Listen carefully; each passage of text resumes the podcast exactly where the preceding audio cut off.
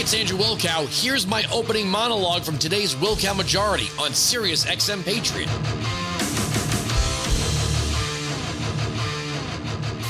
Joe Biden is not physically or mentally up for this job. Just accept it. Just accept it. Remember how crazy the Democrats and the media got one time when Donald Trump reached for a handrail? They mocked his physique endlessly. Biden is frail. And uh, that is the symbol that is being portrayed around the world, which is why the Chinese, the North Koreans, the Russians, and the Iranians are laughing literally in our face. And you should rightly be scared. Because if we're being totally honest with ourselves, Joe Biden went around saying that Kamala Harris was ready to lead on day one. She's not. She is totally out of her league with the Chinese. She is totally out of her league with the Northern. What about Trump? Trump got the Chinese to the table on trade. Trump delivered the lethal military aid to the Ukraine. Trump got our NATO allies to pay more for their participation and was trying to, yes, you might use the word strong arm, or at least shame, the EU countries that are supposedly our allies to stop buying their oil and natural gas from Russia. As a matter of fact, Trump's instincts on foreign policy were the best we've seen in a long time.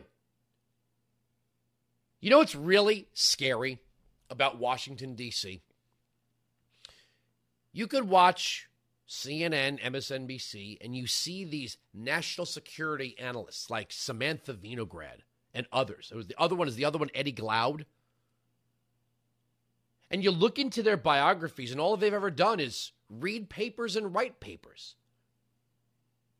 Almost none of these people that comprise the foreign policy establishment actually have any experience with the actual countries they're allegedly experts on. You know, if I wanted national security advice, I'd rather I, would rather know what an enlisted Green Beret thinks before somebody who spent their entire life in a classroom.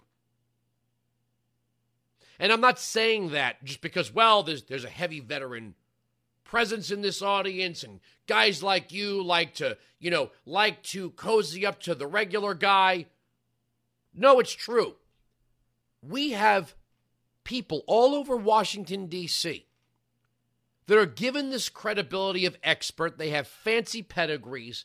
And when it comes right down to it, it's like they don't know you know what and specifically on the, the Iran nuclear deal. When we get into that, I'm going to read Chuck Schumer's statement the first time around. Schumer was against the Iran nuclear deal until Trump became president. And then you've got this idiot Ben Rhodes. Again, Ben Rhodes. Ben Rhodes was a failed novelist that somehow, some way, got into the inner circle of Obama's national security team. It's amazing how we have people. And I'm not saying everyone has to go downrange, but it's like none of them. Visiting a university does not meaning does not mean you understand the culture and what's driving the government. I'm sorry. We have one foreign policy idiot after another. They get masters, they get PhDs, we call them doctor. They get desk jobs at the State Department. They somehow get rotated to the National Security Council. And then they go on television and they write books telling you how smart they are. If they were so if they were so smart, if these were the smartest people on earth, then why are all the threats from 20 years ago, from 30 years ago, from 40 years ago the same threats? Weinzig 695 Patriot 957 2874. Remember when Hillary used to blather on about smart power? Ooh, there was. Oh, good. Smart power, Hillary. Tell us where you're using that smart power. Oh, at the embassy annex in Benghazi? Great job. How about that Arab Spring? Woo! You're really racking up those foreign policy victories, aren't you? Bureaucrats. Whether they're bureaucrats at the USDA or bureaucrats at the EPA or bureaucrats at the State Department, bureaucrats are bureaucrats. They ride desks. We have farm regulations made by people who've never worked on a farm. Never once. But there they are, making farm regulations. And when the government does screw up, like the Gold King mine spill, the EPA says, What, me? Not our fault. Really? It's exactly your fault. You know, before I get into this audio, this very, very uncomfortable audio of Tony Blinken being mocked by his counterpart from China in Alaska, then Ben Rhodes. You have to understand that a lot of these people, they just take up space in DC. And you want to know why it's hard to get a serious meeting with a member of Congress? Well, for one, everybody wants to meet with their member of Congress. Every single organization, every single agenda, it's all worthy of their time. But the reason why DC is so damned inefficient, why it solves nothing, is because it has taken on responsibilities that it was never designed to take on. There shouldn't even be an education commission in the Congress, let alone a Department of Education. There's nothing in the Constitution that says the government, the federal government that is, was supposed to get involved in these things.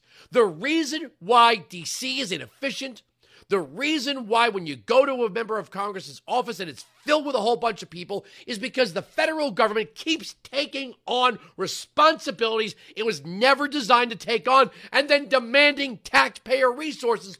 Get this from the states so they then can return to the states the grant money to fulfill these obligations that the federal government was never supposed to be involved in in the first place. The federal government, the House and the Senate, were supposed to be part time positions. See, you won't get this from government run education now because government run education, once the government runs education, the government is going to instruct the student to believe about government what the government wants the student to believe about government. The House and the Senate, one originally elected, the other originally appointed, was supposed to convene to pass laws and confirm members of the executive branch, which really, if we really wanted to call it, I mean, it's really the administrative branch. Congress was supposed to pass the laws by convening and debating in public, writing laws that were then signed into law by the president. Then they were supposed to return to their districts and states. And the executive branch would execute the administration of the law. The president was supposed to be full time in D.C., not the Congress. But as the government started taking on more and more and more responsibility, members of Congress became permanent fixtures in Washington, D.C., creating a class unto itself. And instead of spending time, the majority of their time in their districts, they began to create federal agencies so the federal government could take on more responsibility. What you 150th of everything you see in Washington D.C. should be in your state. Your state capital should be the place to achieve your political goals, not Washington D.C. Whether it's on healthcare, education, housing, all these things that the government now meddles in distracts their ability to actually do the things they're supposed to be doing.